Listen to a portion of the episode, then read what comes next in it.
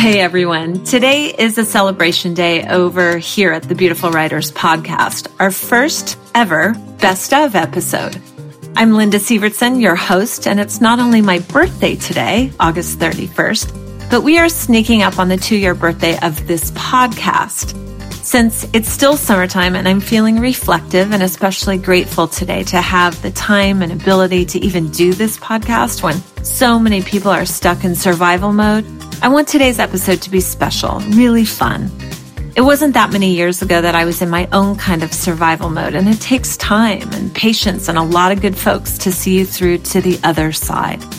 On that note, I want to send love to those in Houston still reeling from Hurricane Harvey. Brené Brown, who many of you follow on social media and who Danielle Laporte and I interviewed last year, lives in Houston and reminds us to donate to whatever organization we support that's helping people on the ground there and to remember them 6 months from now when depression can set in, adrenaline is depleted, and the world has moved on. I donated through Glennon Doyle Melton and her Together Rising by texting TR4 Texas to the numbers 41444. They send you a prompt for your tax-deductible donation. Super easy. Again, that's TR4 Texas to the numbers 41444. Okay, about today's show. I have been wanting to do a Best Of episode for at least the 14 months since I took over as the sole host here and brought on different monthly co-hosts, which has been a blast. But guys, oh Lord, with over 22 hours of interviews with some of my all-time favorite writers, it was pointless trying to choose the quote-unquote best snippets and or interviews. Every episode is so dear to me, and I think they are to you too. You've downloaded and listened to these episodes now nearly 400,000 times, putting us in the top 5% of all podcasts of all categories, which I am immensely grateful for. After reviewing these shows, I think I'm understanding maybe why that from the very start, when Danielle and I interviewed Dani Shapiro and Martha Beck and Liz Gilbert, all the way to our most recent shows with Glennon Doyle Melton and Anne Lamott and Paul Williams and Rob Bell, these folks uplift and entertain so fully with their badassery language skills that you can't help but feel good listening to them. They're survivors, they're thrivers, they're proselytizers, and their religion is kindness. They have faced every imaginable hardship and more rejection than a family of rats in a restaurant, and yet they're still standing, they're still laughing, still giving, still writing. You may wonder how I chose these snippets. They really chose me. I'd remember one, find it, pull it, and then think of another one, but it was nearly impossible. While the things you're about to hear on coaxing the muse and bouncing back from rejection and landing first book deals are some of my favorite stories ever, there were 50 more, 100 more that I didn't even have time to get to. So no favorites, just part one of more to come. I can't say when, but stand by. We'll get to your favorite guest or snippet eventually. And if not, they'll be in the book. Because of course you know I'm working on a Beautiful Writer's book, right? Too many people tell me they take pages and pages of notes during each episode, so the book mama can take a hint. More on that to come. As for timing, let's go long. Why not? It's my birthday. With Danielle and me, you may recall that 45 minutes was the new hour. But with me, it's more like 75 minutes is the new 45. So we'll see. That's all. I love you. Thank you so much for being here. Oh, wait. Some of you know that my sister, Carol Allen, is one of the most popular Vedic astrologers in the country. And in the Vedic tradition, you're supposed to give gifts on your birthday. With that spirit, I've created a free writer's gift pack over at bookmama.com, which I'll talk a bit more about at the close. For now, let's get this birthday party started. I think we should begin with the topic of sex, right, Danielle? Sleeper sex? Because that question always got us laughing. We'll hear from Elizabeth Gilbert, Ariana Huffington, and Brené Brown on that for old time's sake. Welcome. I'm so glad you're here. Sleep or sex? I guess I have to go with sleep because it came out of my mouth before I was like, whatever the thing is that comes after that is no. Well, I think you're allowed to say, I'm on a book tour, so I'm choosing sleep. Yeah. Look, if I don't get enough sleep, I'm not going to want to have sex with you anyway, so it should be sleep first. What about sleep or sex? Well, sleep makes sex better and more likely. There is actually, much more likely, right?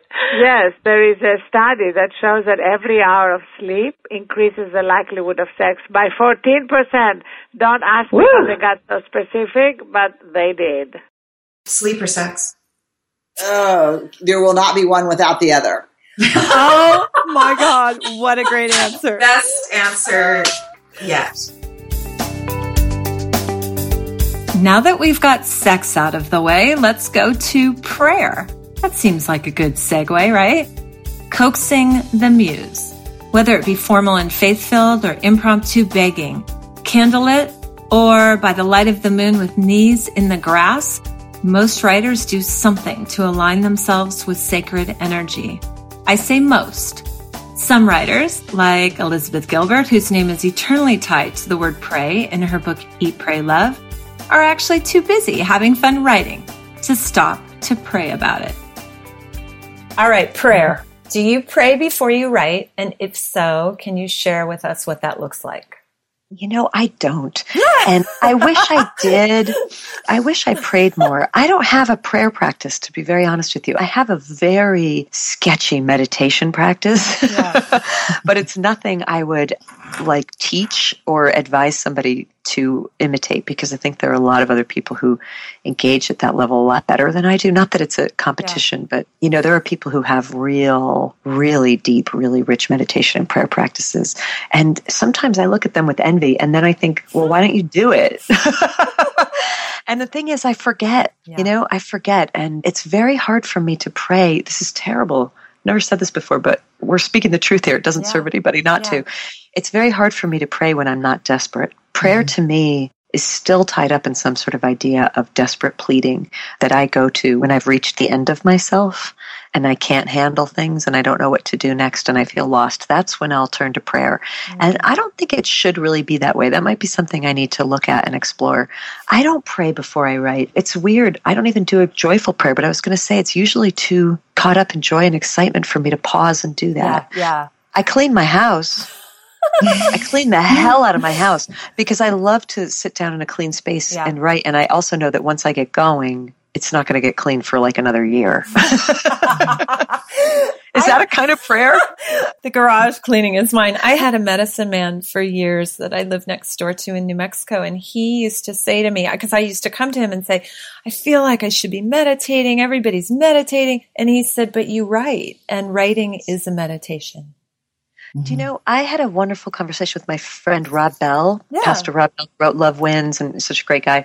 We were doing like an onstage conversation together, and somebody said to him, I keep looking for a church that I can belong to, that I can be part of, that will make me feel the way that I want to feel, and I can't find it because every time I go to a new church, I find a new set of dogma and doctrine that I have a lot of trouble with, and I feel like I should go to church, but I just can't find the church. And Rob Bell, who's a minister, said, maybe the church that you're looking for isn't a church. Maybe the thing that you're trying to feel, like transcendence and wonder and excitement, isn't going to be found for you in a church. Maybe it's going to be found for you in exercise or in creativity or in service or in joyful expression in some other way, or in creating a study group with somebody or building something. And I love that idea that maybe your church isn't a church. So maybe your prayer isn't literally prayer. I mean, I feel like while I do not pray before I begin writing, when I am writing, I am my most authentic, most actualized, most in tune, and most devout self. So it could be that my prayer is that. On the other prayer hand, we've got Mary Carr, one of the world's most successful memoirists, whose Catholic faith doesn't preclude her from being irreverent, not even when it comes to talking to God. Following Mary, you'll hear War of Art and book and screenwriting legend Stephen Pressfield, who sounds all kinds of wonderful woo-woo, which was a nice surprise for me, knowing that he's one of the best military writers alive. And lastly, we'll hear from Jillian Lauren, bestselling novelist and memoirist, who I'm pretty sure had a posse of angels watching over her during her time as a harem girl in Brunei. Mary, do you have a prayer that you say before you write? Oh, yeah, I have a lot of them. I mean, I do a sort of centering prayer exercise before I write, which is, 15 to 30 minutes of just following my breath. And I get on my knees a lot in the middle of the day and just say, you know, help me. It's an old Hemingway line, you know, help me say the next true thing. Or I hit my knees and I say a lot of swear words and shoot the finger at the light bulb and say, you know, why do you want me to do this if it's this damned hard? So I sort of figure even if I'm ranting and raving at God, at least we're having a conversation. I got this years ago from a friend of mine, like my first sort of mentor in the business.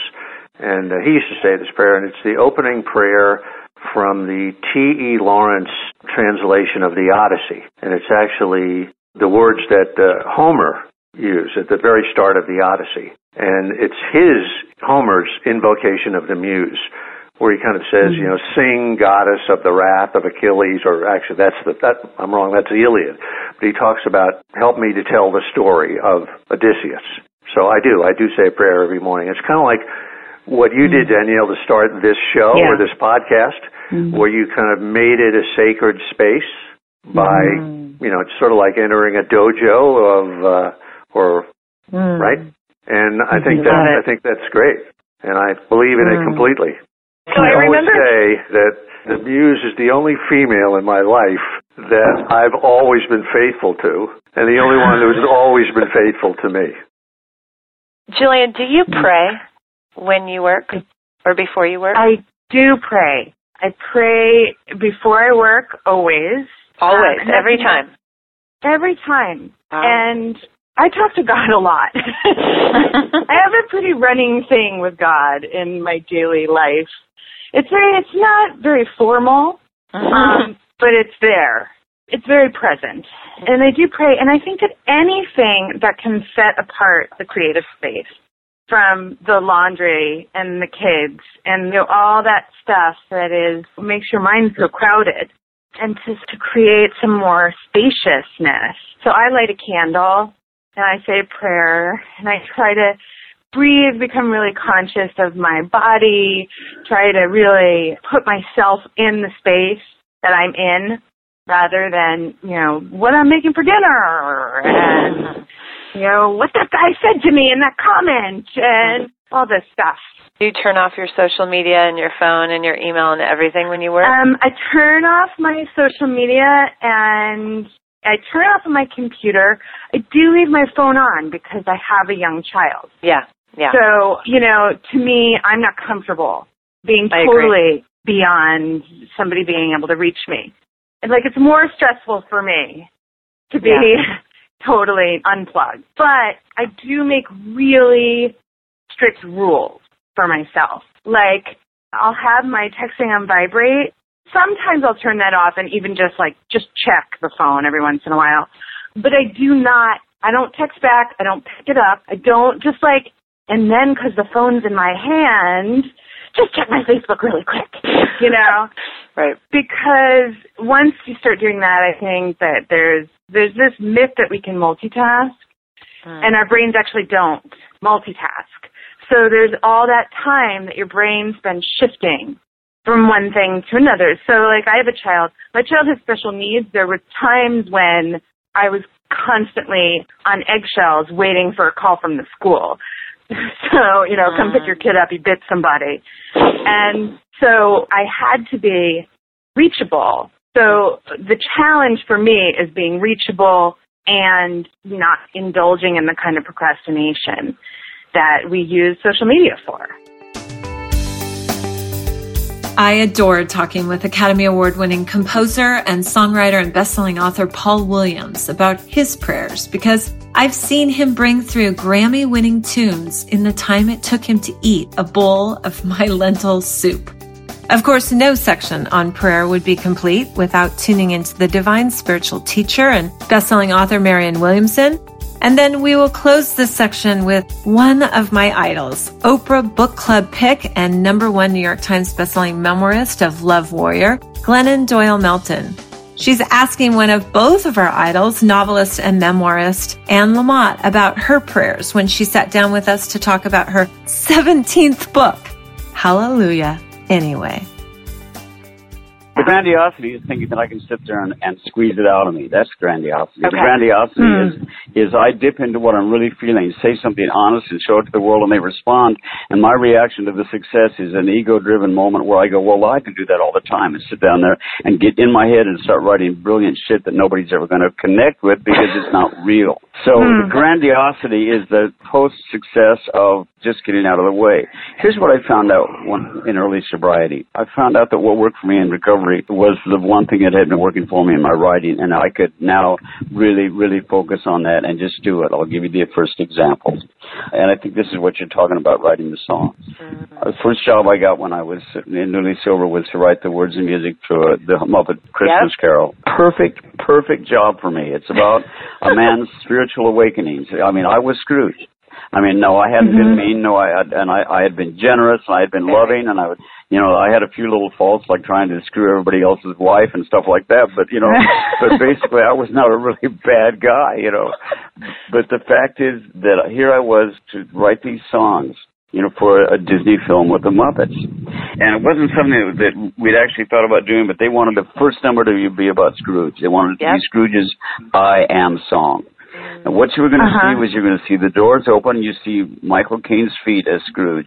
And he's walking through the mud and splashing the water and the snow. And as he goes by the little creatures, they seem to get colder as he passes. So I went out. I took my little tape recorder and a piece of paper and a pencil.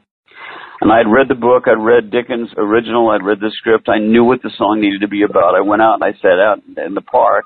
I sat down. And I basically said, big amigo, this needs to be, you know what this song needs to be about? You know, all these amazing forces up there somewhere are in and out around me and within me. Let me know when you have an idea. And I picked up a Lawrence Block mystery, a really bloody mystery, and started reading it. And about 3 pages in, I set it down, not thinking about what I was supposed to do. I set the book down, and I went, okay. You see his feet, he's walking. Ba-da-bum, bum, bum, bum, bum, bum, bum, ba-da-bum, bum, bum, bum, bum, bum, bum. When a cold wind blows, it chills you to the bone. But there's nothing in nature that freezes your heart like years of being alone. I went, wow, it's not bad, you guys. It paints you with indifference like a lady paints with rouge. And the worst of the worst, the most hated and cursed is the one that we call Scrooge. Oh, there goes Mr. Humbug, there goes Mr. Grimm. If they gave a prize for being mean, the winner would be him. And it poured out of me. I couldn't write it down fast enough. Oh, I had no conscious connection to the writing process beyond the fact that my unconscious, just as you try to remember a name, and everybody listening can relate to this. I'm going to prove to everybody in your audience that they are creative and that they have the capacity to do things they haven't even begun to think about trying. You're trying to remember a name, folks. You love that movie. What was the name of the star in it? You can't think of his name. He's been your favorite for your entire goddamn life. Why can't I remember his name? All of a sudden, you start thinking about something else. You're doing the dishes. You're in the shower. You're laying in bed in the middle of the night, and boom, it pops to the surface. Who did that work? Who went through all those filing cabinets up there looking for the name, and you went, oh, my God, Arthur Honeycutt, or whatever the hell name is, that magical, mystical power. So when you sit down to do work, and this is my wrap-up to this time, there's a wonderful composer named Richard Bellis, who is a friend of mine. He's also on the ASCAP board of directors. And he says that many times we mistake procrastination for percolation. It's not procrastinating. You get a job to do, you avoid it, you avoid it, you avoid it. All of a sudden, you've got 4 hours and a half to turn it in. You sit down. It pours out of you. Why? What's been happening?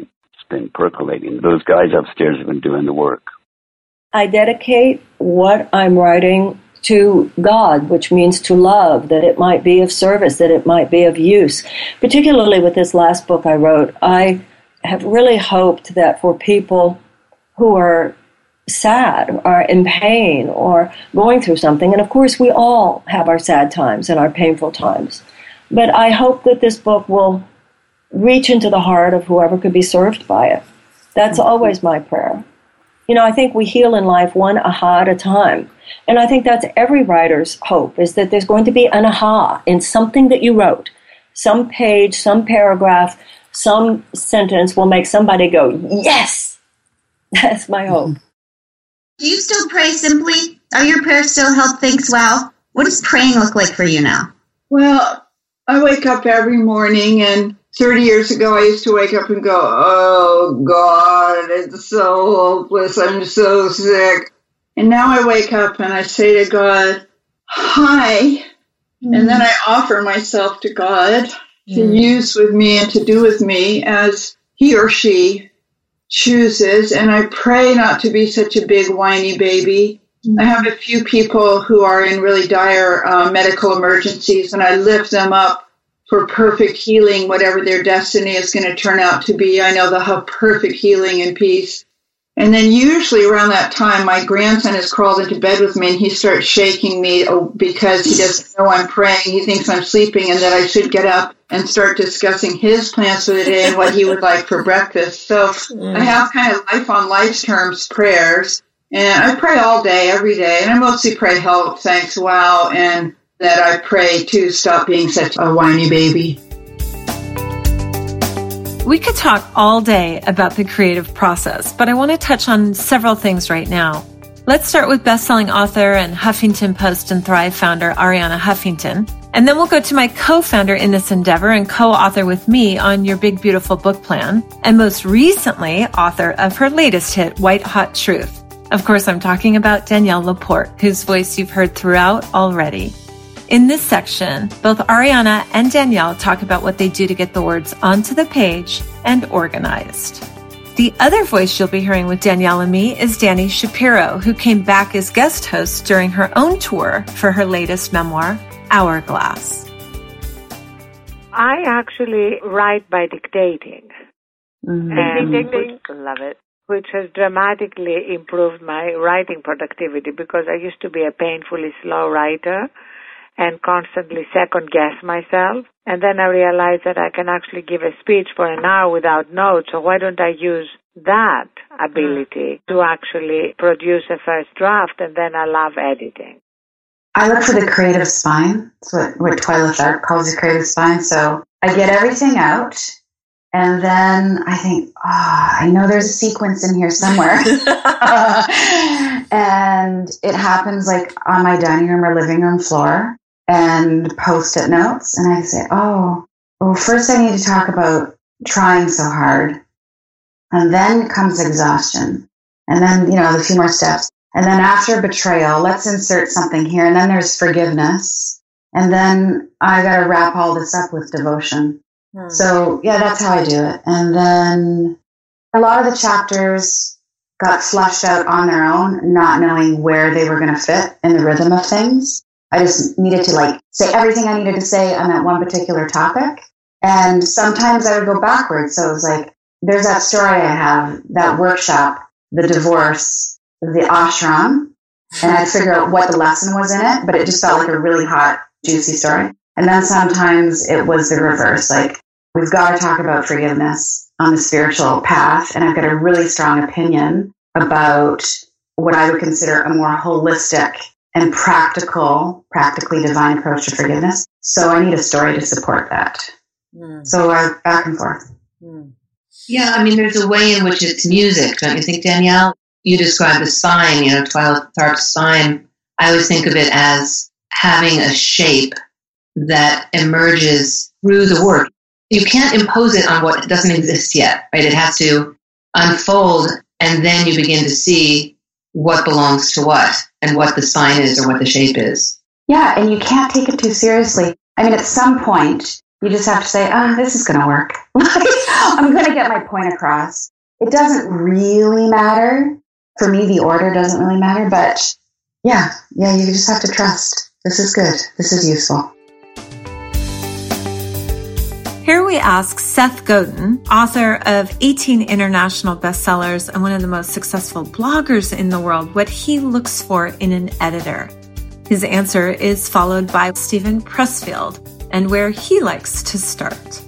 Oh, and I should say that Seth Godin had a cold, a very bad cold, the day that we did our taping, but soldiered on anyway.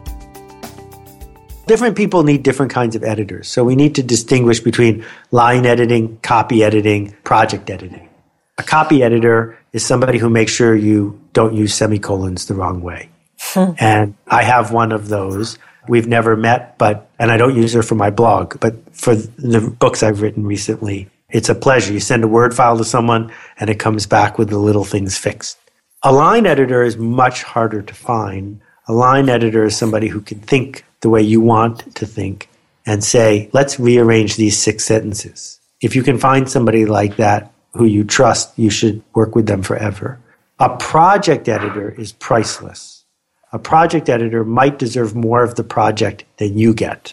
The project editor is the person who says to Jerry Lewis, don't make that movie about the clown. and that one sentence is worth, what, $10 million? I've always on the search for that. I've been lucky enough to have a couple partners and semi-partners through the years that have been insightful enough and wise enough and kind enough to speak up about the projects. But in general, you will be disappointed. It's really hard to do that for someone else. So therefore, you better get good at doing it for yourself. People always ask me, Stephen, where they should start in their story, where they should start writing. And I always say go where the juice is. But that can greatly confuse writers who have been trained to write chronologically. So I know that you prefer to get the hardest parts out of the way first, but once you have a one-page outline, is that right? Yes. I'm a big believer, I have this thing I know you know about called the foolscap method. Foolscap meaning a single sheet of yellow legal pad. And one of my great mentors, Norm Stahl, once taught me, he said, Steve, God made a single sheet of foolscap to be exactly the right length to hold the entire outline of a novel. That was like a great breakthrough for me, that concept, because if you can put something down on one page, it eliminates all the preciousness and all the research and all the resistance, all the avoidance that comes up. And it also makes you answer the question, how does this damn thing end? Right? So many of us will start at the beginning and we don't know where the hell we're going, right? So doing it all on one page. So that's how I start. And then I usually work backwards from the end once I know what the end of the story is. In other words, not working backwards writing that way, but in terms of structuring it. If you have the climax when the Terminator comes after Sarah Connor, then you have to go backwards and lay in the beats that have to happen to lead up to that. In the last 2 snippets of this creative section, Danielle and I wanted to know, what was the best creative advice O Magazine columnist and best-selling author Martha Beck had ever been given? And how in the heck is Seth Godin so prolific? However you feel creating something and selling it, that's how the person receiving it is going to feel when they receive it. So if you're creating a business product and you're in love with it, you will not have to sell it hard because people will actually beat down the door to find you. That's been my experience. Like I never, ever marketed as a life coach. It just sort of happened. Okay, people do not like my answer because it's extremely simple. Okay. Here we go. I don't go to any meetings and I don't watch television. So I save 7 to 8 hours a day over most people. In those 7 or 8 hours a day, I do a couple things. One, I write like I talk. If you write like you talk, you never have to deal with writer's block because you never have talker's block. And there's something enormously powerful about blogging every day. I think everyone should blog every day, even if you need to do it under another name, just do it. Because if you know that another post is due tomorrow, another post will present itself. It just will. Number 2 is I don't use Twitter. I don't use Facebook. I'm not willing to get sucked into the maelstrom of social media just so somebody else can make a profit. Instead, I have made a decision about what I want to accomplish, and I picked the channels to do it in, and I have stuck with them, even when they were hard, because there's a dip.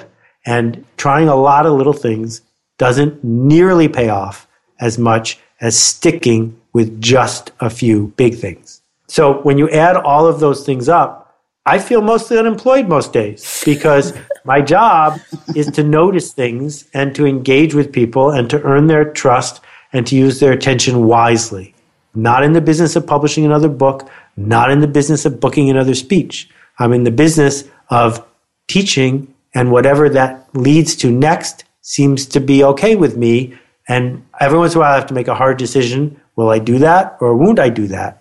But the goal hasn't changed in 20 years, which is how can I build a platform where I get the privilege of whispering to people who want to hear from me about stuff they're interested in? Over and over in these interviews, I hear about courage, about needing to be willing to put yourself out there and step into the spotlight despite your anxiety, your fear, your terror even. Here are some funny and raw and vulnerable examples. The first of which is from Jillian Lauren talking about her frequent envy of other writers. Gotta love this honesty. Then a hilarious admission from Glennon Doyle to Martha Beck and me about her initial paralyzing fear of public speaking and what that made her do. Then Brené Brown, who at one time had 3 books on the New York Times bestseller list at the same time, she tells us a stunning story about how she kept from losing all composure on Super Soul Sunday with Oprah. And last, we'll go back to Glennon and Martha, talking about how writing a book is just so damn hard. Okay, question left field. What are you envious of? Or is there anything that you are envious of? Oh, gosh, I'm envious all the time of everyone's everything. That is... That's the best answer of all time. I have no envy. I am just so content with who I am and what I am. No, I'm an artist. So, I'm like, well, how come she gets that? And how come she's better at that? And how come, I'm better than she is. She's better than I am. She gets more. She gets less. What, if I were a man, and it's nonstop. And, if I only had this, if I only had that, I'd be happy. Now, that stuff is totally there. And I just try to really recognize it for what it is, which is it's not crime. It's just human. But do I let it define my sense of self-worth? Not on my good days, I don't. And I try to be very conscious of it. Like, when all that stuff is going on, all that envy and all that doubt and all that great stuff, I just try to preserve a little part of myself that is watching it and is able to say, hey, wow, look at you. You are being really envious right now. And isn't that interesting? How curious, what? And then it becomes something that can be useful to me because I'm writing about people with human emotions, and I'm writing about the real stuff that we all feel. And so if I was some enlightened monk who's like not having any of those emotions, then, I mean, maybe, I know monks do have those emotions or whatever, but just, if I was in a place having transcended all of that, then that would be an opportunity lost, to really experience some of this stuff and then hopefully maybe express it creatively, write about it in a character, or write about it in myself, write about it in an essay, and speak to everyone who has emotions like envy. Can we just stop for a second, talk about your TED Talk, which was so amazing. Was it scary? It was only like your 3rd talk or something, right? Yeah. You guys, my sister was like, oh, we're just going to go do this thing. It's just a little thing. No problem. Little TED Talk. Because I have no clue. Because what is it the deal with when you become a writer, people think you should be a speaker? They're completely unrelated to each other. Like most people become a writer so that they can stay in their pajamas and connect with people without seeing them. So this was just something my sister was like, let's just try it. Let's see if you can be a speaker. And you guys, the first maybe 10 events I did, I used to make my sister sit in a chair behind me on stage. Wow. And I never introduced her or said what she was doing there.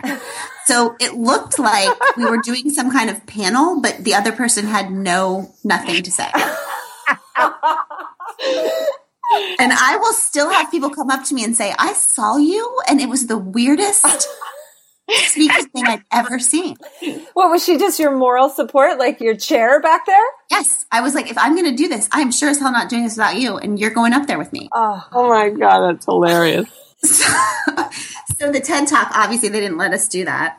I remember telling my dad, okay, I'm going to go do a TED Talk, and he was so proud, and he said, so what are you going to call it? And I said, I'm going to call it Everything I Needed to Know I Learned in the Mental Hospital. And he goes, damn it, God, are you ever going to do anything I can send to my friends? So our listeners love Oprah, and we know you love Oprah. So, I do. So take us back to the first time you're sitting there or standing there with her. Was a little surreal? Oh, yes. No, it wasn't like a little surreal. It was, you know what happened the night before, I went out with the producers in Chicago to dinner at Ralph Lauren. I'll never forget. Oh, wow. And I was coming out, and the producers walked back to wherever they were going, and Murdoch, my manager, and I were walking back to the hotel, and he's like, where are you, Brené? And I'm like, I thought that was just a literal question. So I looked up and I was like, I think we're on Michigan and something. He's like, no, where are you? And I said, I don't know what you're talking about. And he's like, you were not even at dinner. Whoa. And I was like, yeah, I think I'm kind of floating above watching. And he's like, man, you do not want to miss this. This is going to be a big deal tomorrow. Oh. Like, get back in your body, or what is it going to take? And so, you know, it's something I had thought about for so long, and I have such respect for what she's done and how she's done it. And I think it was a big moment.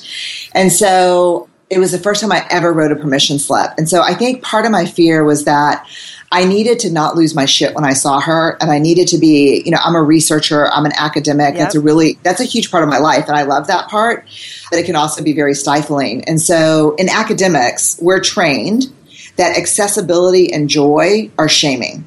Like, if your work is accessible and you take a lot of joy in it, that means you're not smart. And so my whole career has been kind of pushing against that. So I wrote myself my first permission slip on a sticky note. I just wrote, I give myself permission to be goofy, have fun, and be excited. And so I just stuck that in my jacket. And so if you watch that first Super Soul Sunday, I am just like grinning ear to ear like a freaking crazy person. It's beautiful. I loved it. And how was Oprah with your excitement? Like, what's her dance with how stoked you are? You know, I think it was so pure that she was like, it was really funny. Too. She was giddy. We had a good time. We had together, and we had a really deep connection right off the bat. And I think there was a moment where she's like, okay, we need another episode. So let's just do 2 of these. And I was like, okay. You know what I said? I said, do you think that's okay? Do you think they're going to be okay with that? I'll never forget the look she had on her face. Oh my God. She was like, do I think who is going to be okay with it? Like, in this very serious tone. And I was like, oh shit, you, yes, okay. And then she just started laughing. I said, I don't have anything else to wear. And so she's like, you could just borrow something from me. And so I borrowed one of her shirts. And then, but then I'll tell you what happened. She said, Dr. Maya Angelou is here in the green room. I'm going to film her after this. And I was like, Lord. The blood ran out of my face. I've taught her before. And so she's like, would you like to meet her? And at first I was like, I don't know. I don't want to be, you know, because I get really like, I don't want to impose. And I was like, and she's like, I think you want to meet her. And I was like, I totally want to meet her. Is it okay? And she's like, yeah. So I walked in. I was like, hi, Dr. Angela. Nice to meet you. And she had watched my whole show because there's, you know, TVs in the green room. And she said, oh, baby, you need to keep telling the truth. You need to keep doing this work. And so I was holding her hand and I said, I'll never get through this story without crying. But I said, you know, at the end of my classes, I turn out the lights and I play you reciting, I Shall Not Be Moved. And she grabbed my other hand and she sang, like a tree planted by the river, I shall not be moved. I have goosebumps on my kneecaps right now. I know. I just fell out. Like, yeah, what do? You fall out. That's a transmission. It's beautiful. Yeah, it was incredible. And I thought, had I not written that permission slip to be myself, we probably wouldn't have had that connection. I probably would not have had the courage to go meet her. So, yeah, so the permission to be uncool and excited and goofy and celebrate, frick, it's so important. True that it is the one highly skill demanding process that people are expected to do without any instruction whatsoever on how you actually construct a book. It's so weird. So I was going to ask you, for other people who are just starting out and they're at the beginning of that process, and I remember how mind-bogglingly hard it still is for me, but the first time it was, and nobody cared, and I didn't know anyone in publishing, and I was taking time away from my kids and my other work, and just justifying that was like a full day's work for me. Right? It's like, So what advice would you give to the people out there who are in that place, like that, Zayfrank calls it that horrible place between 0 and 1, where you've never finished one and you're starting and you're working and it's so hard and thankless and endless? What would you say to them? Yeah, I mean, so I think the way I got through the writing is the same way I get through everything, which is how I got sober, which is just like teeny goals. And I will lose my mind. I can't even think of like a week ahead of time. I really can't, you guys. Like my anti-anxiety strategy is like, what am I going to feel like success is today, you know? And so for me, it was just, I will sit in this. I was in a closet then. I did all of my work in a closet because that's like a really good idea for someone with depression, is to spend 10 hours a day in a room with no windows. I did the same thing on my first book. You and I have freaky weird things. Really? I didn't have any other rooms. Oh, so it was just, this is where I'm going to be. And so I just promised myself I was going to sit, I just was going to open that file. And I don't know what it was, 2 hours? I don't know, something like that. It wasn't like 8 hours. I never could have done that. But it was maybe 2 hours a day. And you guys, I have to be really, I'm like a precious snowflake with myself. I'm so sweet to myself about that kind of stuff. So I used to promise myself, if I don't get anything done, if I get like no sentences done, that's okay. But I can't move my butt out of the chair for 2 hours. And I can't go on Facebook, you know? So what happens, like, it's just like life. It's just like, if you keep just doing that next right thing every day, if you keep showing up for 2 hours each day, you end up with a book. And if you keep doing the next right thing in your life, you end up with a life. Like you just have to do it one freaking day at a time. Like, you can't write a book. Nobody can write a book. Okay? No one can write a book. No one's ever written a book. Okay? Everyone has just sat down for 2 hours a day or whatever. So many days in a row. And it's just turned into something. And then I remember being so grateful. This quote, I know there's like so many more inspirational quotes, but this is the one that helped me. I had this little quote from Cheryl Strayed next to my computer. And it said, "The way it feels to write a book is that you cannot write a book." And that helped me so much, because that's how I felt the whole time. Is I was like the little engine that could, but the exact opposite. Every day. I was like, this can't be done. Haters, disbelievers, make fun-of-ers. We all deal with them and they suck. TV and radio personality and best-selling author Lisa Gibbons shares a story about the flack she received for leaving network news to join Entertainment Tonight in its inception, when it was considered fluff and would kill her career. Then Guru Singh, a man LA Magazine once called the best guru in LA, how LA is that, gives a spiritual take on how he deals with negative reviews, and his response is so healthy, you're going to want to take notes. You were at the top of your class in journalism school and then started out in news, but very quickly pivoted and helped create this new genre, which we now know it's normal now to have fun, casual, people and celebrity-centered shows. But do you look back now and kind of marvel at how you were just being authentic and following your sort of intuition when people, including the bosses that you were quitting on, were telling you that you were going to ruin your career? Yeah, that's when you really do have to love your haters. You know, you just do. But yeah, I'm sure that, you know, you all have, I'm sure everyone listening has gotten that kind of input from people who don't believe in what you're doing, don't see the vision. And maybe you haven't taught them how to receive you because you haven't yet stepped into your authenticity. But I was just beginning to realize that I wanted to tell stories. I really didn't care, Linda, if the stories were, you know, wildlife preserves or riding with an 18-wheeler on, you know, a 3-day run or, you know, stomping grapes. I didn't care. I just wanted to be that conduit.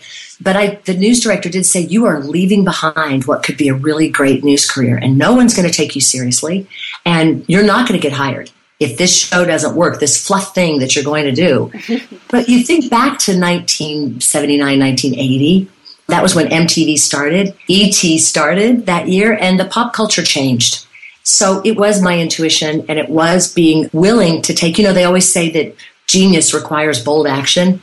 Well, things that are not quite genius require our bold action too. We just have to commit. I don't know if there was any big strategy. It was like back to the faith that I had in myself, because I would get tripped up along the way, but I always came back to, I believe in me because my parents told me to believe in me because they believed in me. Yeah. What a great thing that we can give our kids and other people. Well, I'll say in response, just like what we were talking about rain. If you go out in the rain and you're not in your bathing suit or in something that is going to be okay with water, then you had better shield yourself. And therefore, the way in which you shield yourself is to deflect those comments that are going to take you down. Yeah. And that means that you have to have strong self-talk, because anybody can say anything. And people will read your work as a writer through their eyes, through their ears, sure, through their inner voice. Sure. And they will be interpreting it through their experiences. And therefore, they will be responding and commenting and critiquing, not through the gospel of God, but through the reality that they've experienced. And therefore, you have to be able to have a shield that allows you to experience their comments, experience their critiques, without being stabbed to death by them if they're negative. Yeah.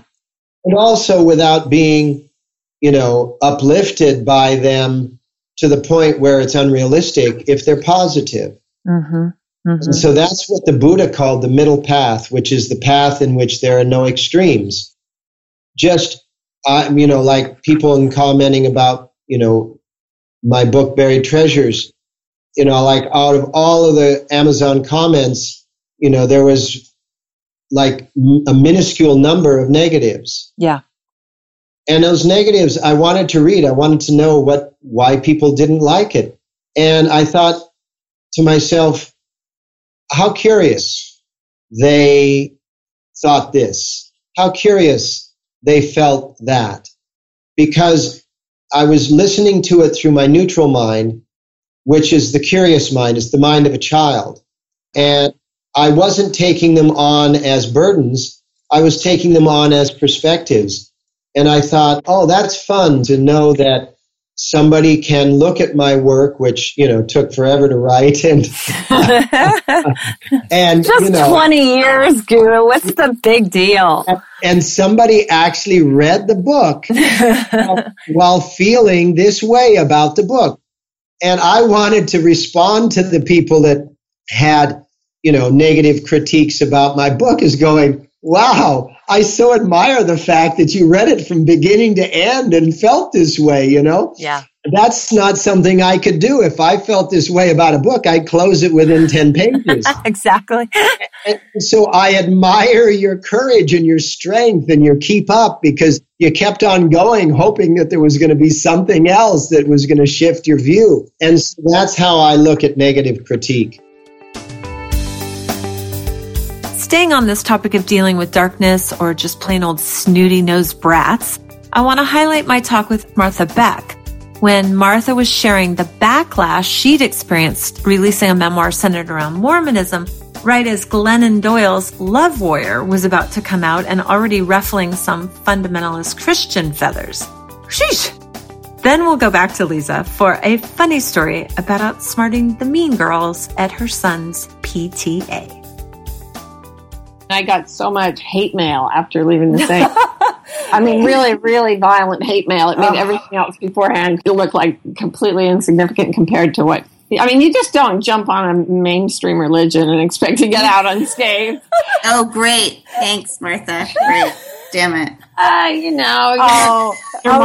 Yours is very tame on the religion compared to leaving the saints. But I won't lie, it was really scary and really devastating. And then I started to get the letters that said me too, mm-hmm, and the emails that said me too. And I stopped counting at 2,000. Wow. And quick story. I went to Utah to go skiing, and I was like, can I wear ski goggles and a mask in the airport? Because I don't want to be recognized in this state. Get off the plane, I'll run into Starbucks, because Mormons aren't supposed to drink coffee. So I'll just right Starbucks. So I went in there, and I was like, oh, good, I don't think any Mormons saw me. And I got my coffee, and the barista mixed it up, and she handed it to me. And then she grabbed my hand with her other hand, and she said, thank you for writing that book. Oh. And I was like... That is it. That's enough. That's all I needed. I will take all the shit for, excuse me. I will take all that bad stuff. Just one woman making coffee at Starbucks. She is worth it. Here's what I know for sure.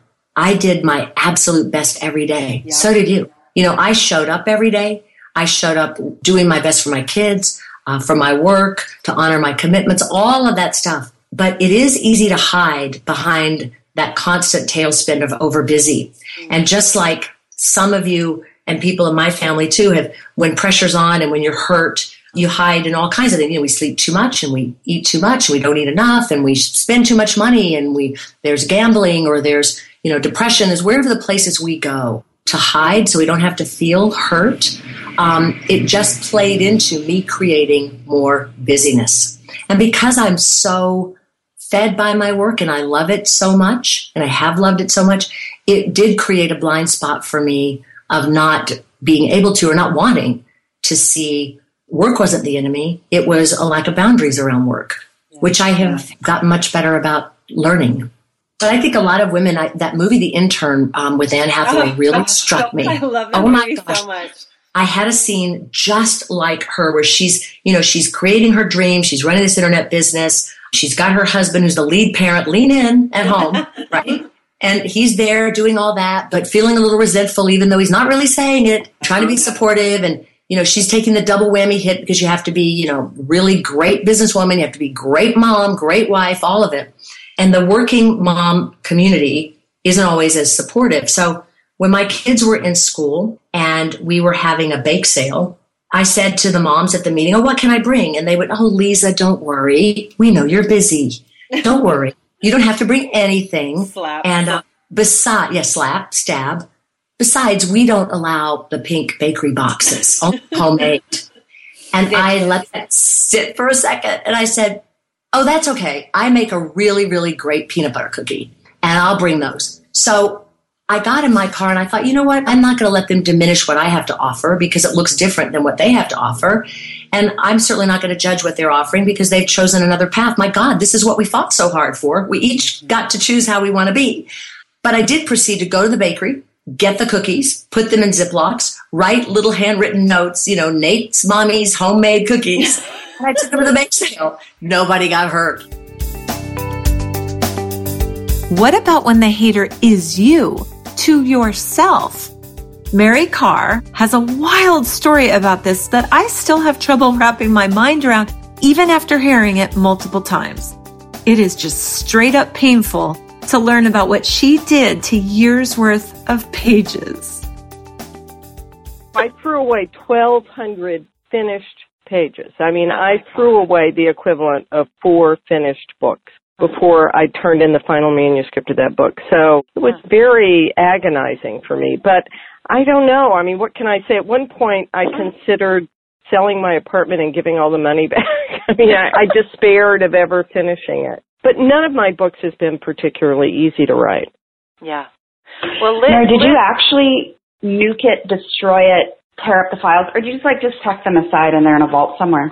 Oh, no, I threw them, capital A, away. They went to live with Jesus. Okay, but that's crazy-ass, Mary. Who does that? Well, I knew how crummy they were, or else I would have saved them.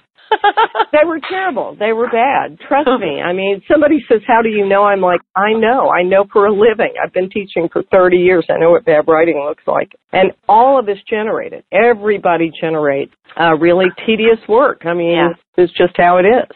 Yeah. Just part of the process. Most of us just aren't honest enough with ourselves to say that it's crap and throw it away. We tuck it away and then try to mine it later for tasty tidbits. Well, I had a wonderful moment. I mean, when I was at my nadir, when I had finally thrown away, it was my third sort of pass, and I had thrown away, you know, my last hunk of it, big hunk of it, several hundred pages, and I just sat at home and wept. For 5 days, I walked around in my underpants, and I didn't see anybody but the guy who delivered curry, and just wept and watched Oprah, and I just didn't know what to do. And I finally called Don DeLillo, whom I'm lucky enough to know, and I said, and I was sobby, I was weepy, I was snubbing and wiping my nose on the back of my hand. And he said, what's the matter with you? I said, I've written a really bad book. It's terrible. You can't believe how bad it is. And he said kind of the perfect thing. He said, well, who doesn't?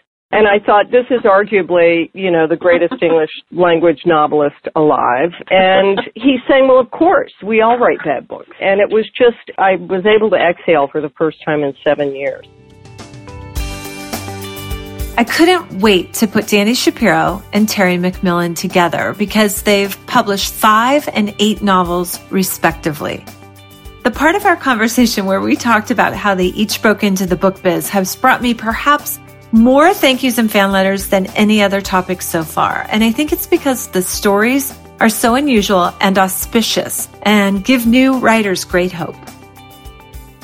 My first book, and it's a pretty unusual story, and, you know, it just doesn't happen this way very often. But I was in graduate school. I was at Sarah Lawrence getting my MFA. And when I started my MFA, I was 25 years old. And I felt like I had burned every bridge. I had made so many mistakes. I had been such a mess. I had, you know, dropped out of college. I had taken up with like just a married sociopath, you know. My father had just died in a car accident. My mother had been injured in the car accident very badly. And meanwhile, I hadn't even graduated from high school because I left high school a year early to go to college. So my last degree was from like 6th grade, the yeshiva in 6th grade. I love this. I had been such a fuck up. And I'm saying all that as backstory because I had so much to prove to myself, to the world, to my dead father, to, you know, my mother, to anyone who would listen. And I was determined when I started that graduate degree that I was going to finish and sell my first novel before I graduated, which is a completely unreasonable goal. And I did. And what happened was that one of my teachers, a mentor named Jerry Bedanis, his wife was an editor at Crown, one of a big, good publishing house. And he loved the book and he gave it to her and she loved it. And she said to me, you should get an agent. And so this is how I got an agent. A friend of mine saw a photograph in a magazine of two very powerful agents in New York who were the co-heads of one of the biggest agencies. And my friend looked at the picture and she said, this woman looks like she's been in psychoanalysis. She will understand your work. It wasn't Binky, was it? It was Binky's partner, Esther Newbert. Oh, my God. Neither one of whom I would bet good had ever graced the door of a psychoanalyst. But anyway. Was Esther at ICM then? Yeah, they were both at ICM. And I, based on my friend's astute publishing advice, I picked up the phone and I called Esther Newbert. You did not. I did. I did everything wrong. I called Esther Newbert, her assistant. You know, I don't know what I said to the assistant, but the assistant actually put Esther Newbert on the phone. Oh. Okay, just wait. We need to stop for a sec. We need to just stop for a sec and just tell the listener, in case they don't know, that Esther Newbert is one of the legends of the industry. This is like calling Steven Spielberg. Okay, go ahead. Yeah, no, I mean, I really had no idea. So Esther. Say, Esther, what up, Esther? What up? I got on the phone and she said, what's it about? And I stuttered out something about what my novel was about. And she said, I'll take a look at it. No. And I was living on 72nd Street on the Upper West Side. ICM is on 57th Street. Oh. I walked my manuscript down to 57th Street. And I took the elevator up to whatever floor ICM was on. I hand-delivered this box, you know, of a manuscript with, like, a cover note. And I went home. Yeah. And the next day, my phone rang.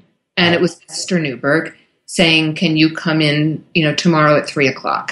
Oh, and, Lord, I called my friend who had recommended her based on her photograph in the magazine. And I said, do you think she's having me come in because she wants to help me do a course correction and I really shouldn't be a writer? And she really just wants to let me know how bad this book is. I mean, and my friend's like, no, honey, I don't think that's what's happened. And so I went in and I had a meeting with her and it was very intimidating and very scary. By the way, I should say she is no longer my agent. She hasn't been my agent for the last 20 years. Yeah. She was my agent for the first 10 years of my career. But she said, I think I can sell your book. And she did within, you know, days. And so I went from, and I think this is really important for listeners who are writers starting out, I went from feeling like a totally washed up, you know, had ruined my life, you know, completely like messed up kid who did not have any kind of bright future ahead of me, to, in a very short period of time, being described, because my first novel came out when I was 27, being described as precocious, and with all of these achievements. And then I suddenly had a graduate degree and I started teaching. And it was like such a short period of time from A to Z. Yeah. That is so cool. Terry, tell us about your first deal. So I started out, because I love short stories, and I started reading a lot of short stories. I always read novels, but I love short stories. And, you know, I had a few published, but then I started writing this novel. I joined the Harlem Writers Guild, was accepted into the Harlem Writers Guild at the time, and I had this short story called Mama Take Another Step. And so I had to read the story in front of some of these writers, some of whom had already been published, right? And I remember I had 2 shots of tequila first. About gold. Because I was nervous. I had never read in front of anyone. And as soon as I read it, you know, the woman would turn out to be my best friend. The same woman who died, who is the one I ended up going to Jamaica to get over at the grief. She raised her hand and she said, "Honey, that is not a short story. That is the beginning of a novel, so you might as well finish it." And then she looked around. There were 14 people in that room, and I'll never forget it. And they said, "She's right." And I said, "You know what? I don't know how to write a novel." They said, "You'll learn, because this story is not finished." And long and short of it is, I ended up seeing somewhere there was a fellowship. I ended up going to applying to Yaddo. Someone told me about one of these places, and I was pregnant. My son, who was now 32, moved the first time I was at Yaddo, and I finished this book. I forgot.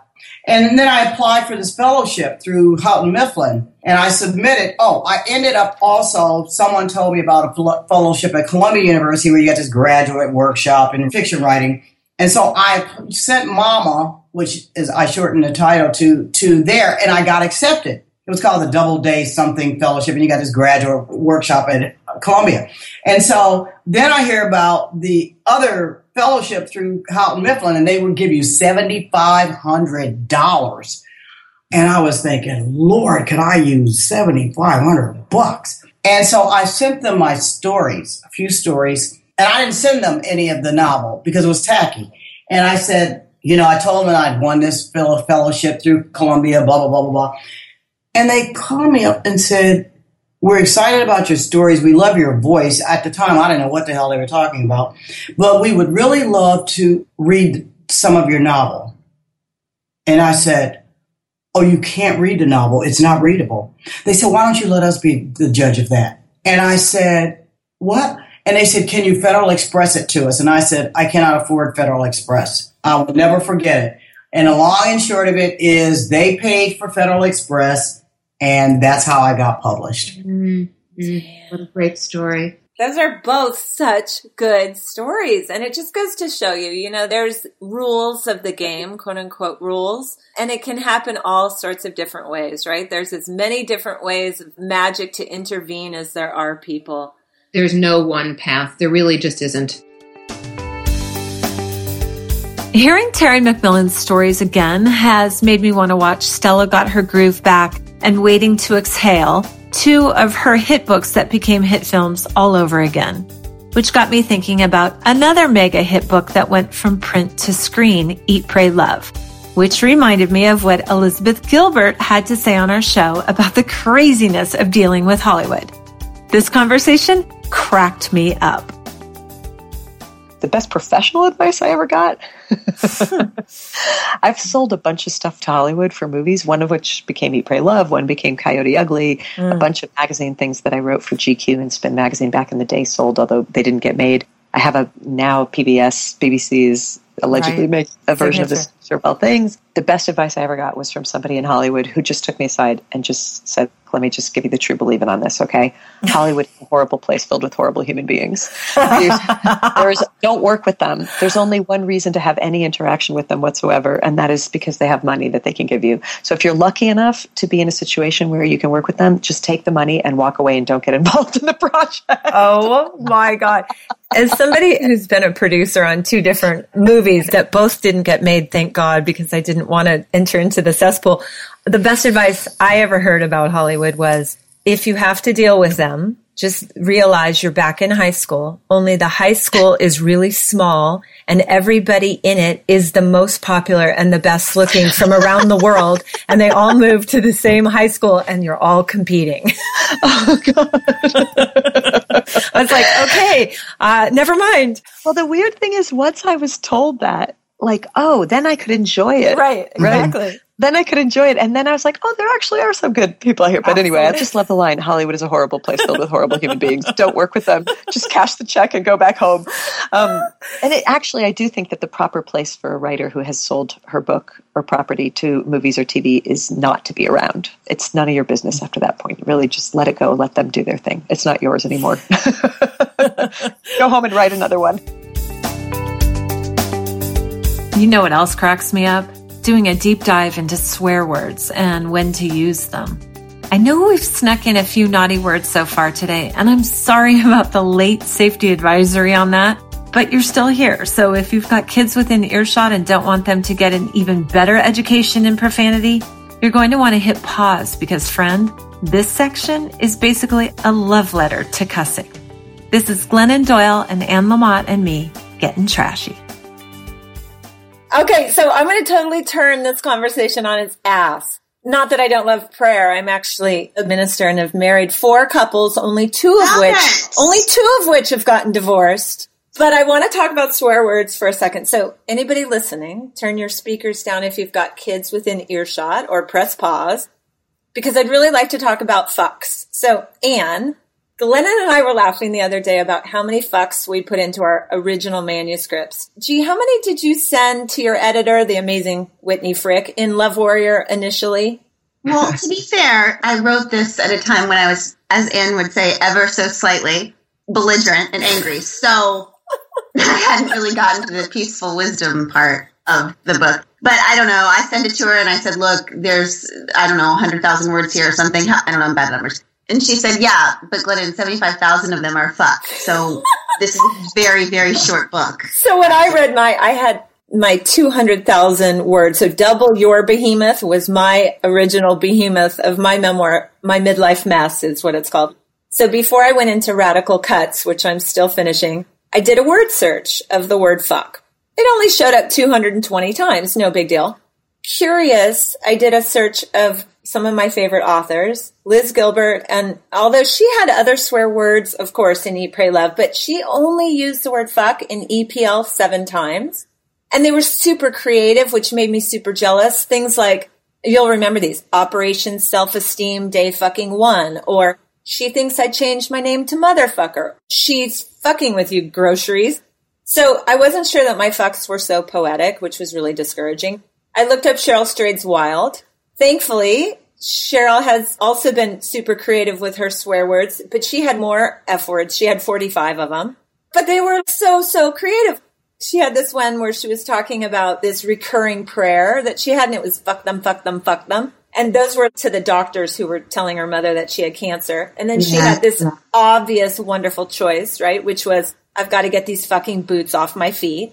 And then, Anne, you're so famous for your K-fucked, right? The KFKD, K-fucked negative radio station in the head. And then we've got Glennon has the brilliant F-word usage in Love Warrior, where you say, Glennon, any woman who doesn't give a fuck is simply abandoning her soul to adhere to the rules. No woman on earth doesn't give a fuck. No woman is that cool. So you've got that. So then, but Anne, I think out of all of my studies, I think you have the all-time winner of fuck.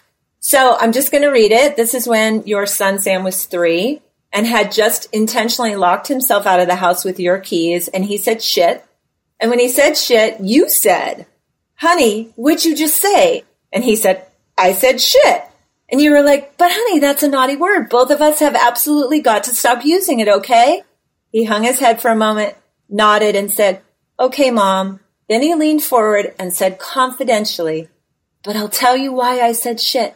I said, okay. And he said, because of the fucking keys. You win. You win the all-time best fuck word. Oh, thank you. I mean, I think sometimes that writing is just about always using the right word, right? And sometimes it's just the right word. And you try to change it and it just sounds weak because whatever you change it to is not the right word. Right. Yeah. Yeah. I always tell my writing students to write what they love to come upon. And I happen to love confessional writing. And I love when women are just outrageously honest and bold. And if they swear, I probably love it even more because my friends and I do, and it just makes us laugh. So I don't swear nearly as much as I used to on paper. Yeah, right. Yeah. But I certainly don't object to it. And it often is just the funniest way to say something. And then you really have to go with it.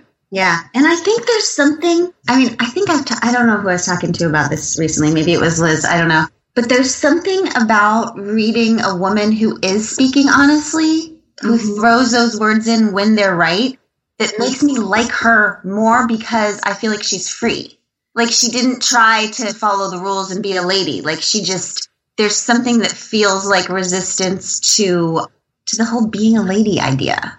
Yeah. That makes it resonate right away when a woman especially just uses the right damn word. Yeah. And also, it's so wonderful when the very, very last person you would expect to swear, like an elderly Christian Science woman or something, uses it casually in conversation. It just is, it's like getting spritzed with a plant mister, you know, you just laugh out loud and with kind of delight. Oprah Winfrey, Sheryl Sandberg, Brené Brown, Dani Shapiro, they all share the same super agent, Jennifer Rudolph Walsh, who heads up the worldwide literary department of William Morris Endeavor. This snippet between Jennifer and Dani shows the humanity and love and relationship possible between people in this industry that so many find intimidating. Many listeners have told me that their closeness here has had a big impact on them. It did for me too. I once walked away from a very powerful agent who I was with for years, who I still respect dearly and got me great money, but whom I never felt close enough to post our photo on Facebook. At the end of the day, we writers want to work with people who believe in us and our stories, and ideally who grow with us in life and relationship. Following Jennifer, we'll hear again from Stephen Pressfield for a few more insights on believing in, connecting with, and courting the muse. Ah, deep breath. I want to constantly be open to a kind of reinvention, not a purposeful, conscious, like now it's time to reinvent myself, but the world works on us and we continue to adapt and change. And so there's some writers who repeat themselves and there's some agents who think, oh, this is my writer who does history. This is my writer who does journalism. Yeah. And there's so much that gets lost in translation when that happens. So many things that are just out of view, I think. Completely agree. I mean, I'm reminded of what Sheryl Sandberg said, which is that if she had a close look at what she wanted her career to look like or what she wanted her life to look like when she was working at the World Bank, she would have missed the rocket ship because there was no internet. So she would have missed Google. She would have missed Facebook. If she had been holding on to the end result picture too tightly. And so, So I love that. And I think about that a lot. And something that Dani and I have just recently talked about, actually, we did a conversation last week at a writers' conference that Dani was speaking at. And one of the things I said, and not even in response to a question, but something that I wanted to say to Dani, my beloved, I wanted to say that it's mutual and that I think that people feel that a relationship between the agent and the writer is very much the agent gives and the writer is served by that relationship and the agent is paid for that relationship. Right. And all those things are true. But in addition to that, in the relationships that are most nurturing and thriving, it's really a two-way street. And so in all the ways that Dani has changed during the 20-some-odd years that we've been in relationship, I've changed as much too. And we're going to get to the Together Tour, which is the thing that made you reach out in the first place. But that's a very big deal to say, oh, I'm an agent and I'm also producing and curating a tour. And I am an agent, I'm curating a tour, and seeing that tour. That doesn't happen overnight. It happens when people like Dani are holding my hand, reflecting truths back to me, bearing witness to my life over decades, dancing at my children's bar and bat mitzvahs, and really not only just holding my hand, but reflecting truths back to me and seeing me in a certain way and holding up that possibility to me. But that is the great glory of a creative, spiritual, loving relationship like the one that Dani and I are so blessed to have. I think that a writer or any artist serves the muse. And that's why you can't command the muse, but you can only invoke her. And I sort of feel, to me, you know what kite surfing is? Where you have sort of like a parasail above you, and you surf along the water with lines going up to this parachute above you. I feel like we as writers, we're on the surfboard, down on the surface of the water. But there are lines extending above us, and the power is coming from that. That's where, you know, is when the wind hits that sail, hits that kite, it pulls us. So I believe, let's go back to what you guys were just talking about social media. If you look at it from the inside out of the writer's career, or a singer's career, or an actor's career, or a songwriter's career, you're going to have a body of work. You know, one album is going to follow another. And I think that those are muse-driven projects. And when you finish one, for me, I sort of ask partly, what do I want to do next? But also, what do you, the muse, want me to do next? And I think that I believe we have a destiny. Well, I think we're born with a destiny, and there are sort of our works that we were put on this earth to write, or to produce, or to create. So that's my attitude. And I think that if the muse is flying overhead looking down and sees somebody with that attitude, she's very happy. Because that's what she wants, right? That's awesome. You know, is this person a true servant of mine? And the question, this is the muse talking. And I think the other way you kind of court the muse is by being willing to do whatever it takes to do your work, you know? Not be distracted by other stuff. Keep going, all that stuff, all that mental toughness stuff that makes you a good soldier for the muse. And I think that you can't fake it, and you have to believe it, you know? And for me, early in my career, I went through a really rough time where I think I sort of came out of it by saying to the muse, okay, all right, I'll follow you.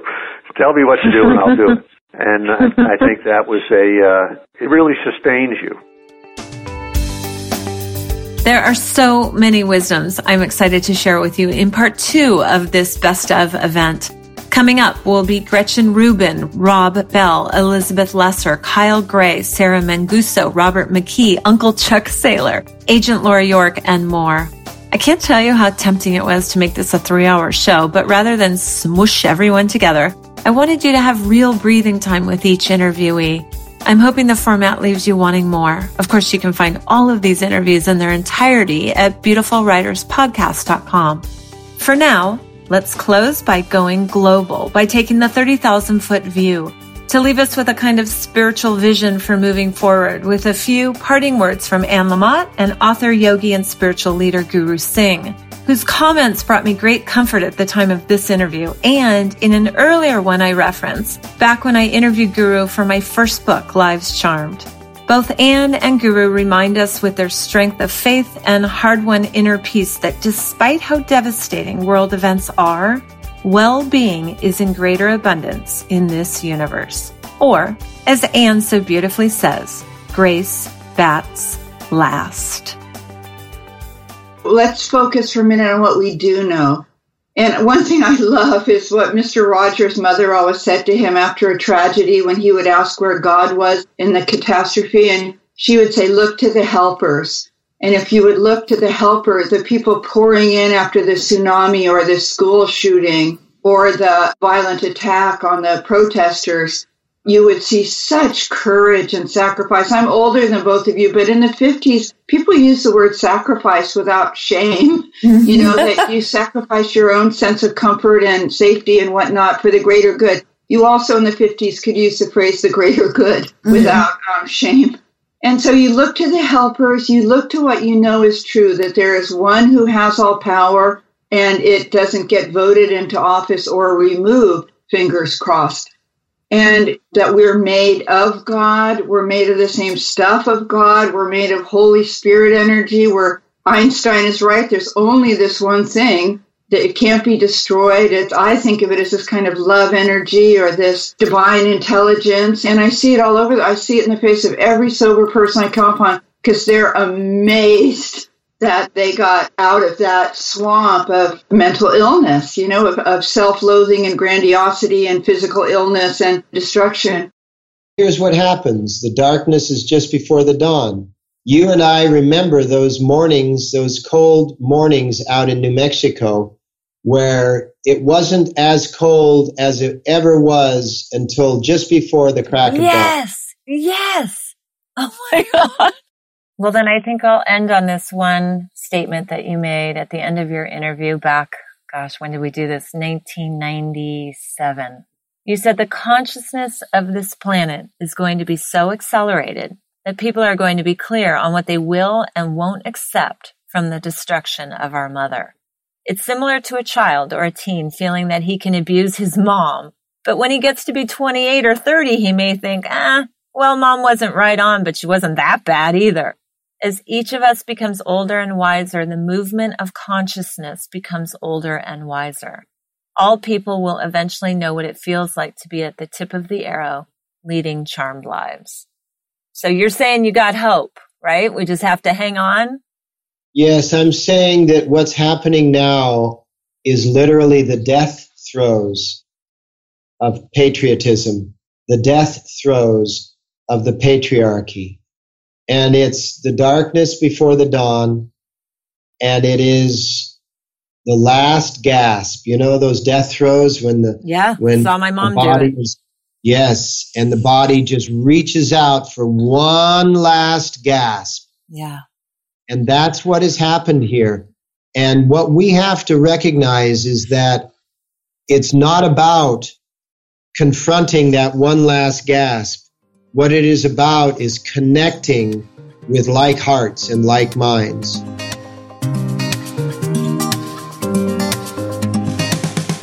Like hearts and like minds. I like it. That's what I strive for here with every episode. Thank you to my amazing big-hearted guests and guest hosts. I'm still starstruck by every one of you. I feel so blessed, too, to have launched this podcast with my beloved Danielle, and that you all have continued to show up each month, making this birthday extra special. Huge hugs to those of you who take the time to leave 5 stars or loving comments on iTunes. That's a big deal. Your comments help other listeners find us and keep it all going. As for that birthday gift I mentioned at the top of the show, I've bundled together 3 of my favorite resources and turned it into a free writer's gift pack over at bookmama.com. First, you'll find a new hour-long conversation with my best-selling author friend and Beautiful Writers Group co-host, Samantha Bennett. She's the author of the books Get It Done and Start Right Where You Are.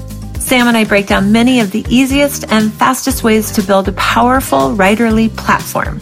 Second, there's an extensive book proposal template there to take you from idea to done and sold. And third, an interview on how to rewrite and weave a new personal story. All of this to make your path easier and more fun. So meet me over at bookmama.com to get your birthday gift, no matter what day you happen to land here. That's all for now. Until next time, write on.